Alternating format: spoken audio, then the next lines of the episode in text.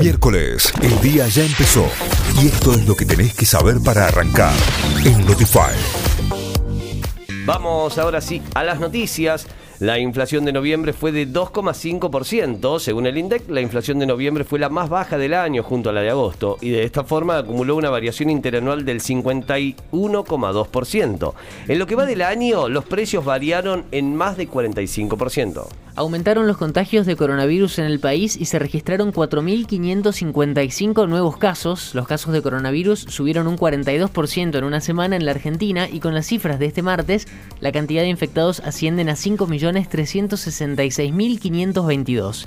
En las últimas 24 horas murieron 34 personas. La cartera sanitaria indicó que son 739 los internados con coronavirus en unidades de terapia intensiva, con un porcentaje de ocupación de camas del 35,3% en el país y del 38% en el AMBA.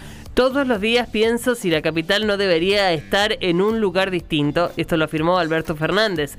El presidente sostuvo ayer en Tucumán que todos los días piensa si la capital de la Argentina no tendría que estar en un lugar distinto a Buenos Aires, con la intención de darle potencial al interior del país. El Frente de Todos buscará hoy darle dictamen al presupuesto 2022. El oficialismo de la Cámara de Diputados buscará dictamen de mayoría para el proyecto de presupuesto 2022 para poder aprobarlo en un plenario convocado para mañana, tras haber realizado ayer la segunda jornada de análisis en la comisión que estudia el tema.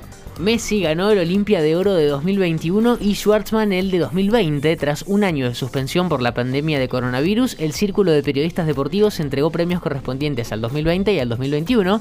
Les agradezco a todos en Argentina y le dedico este premio al cuerpo técnico y a los compañeros de la selección. Esto lo dijo Lionel Messi a través de un video. La data que necesitas con la música que elegís de 6 a 9. Notify. Noticias en equipo.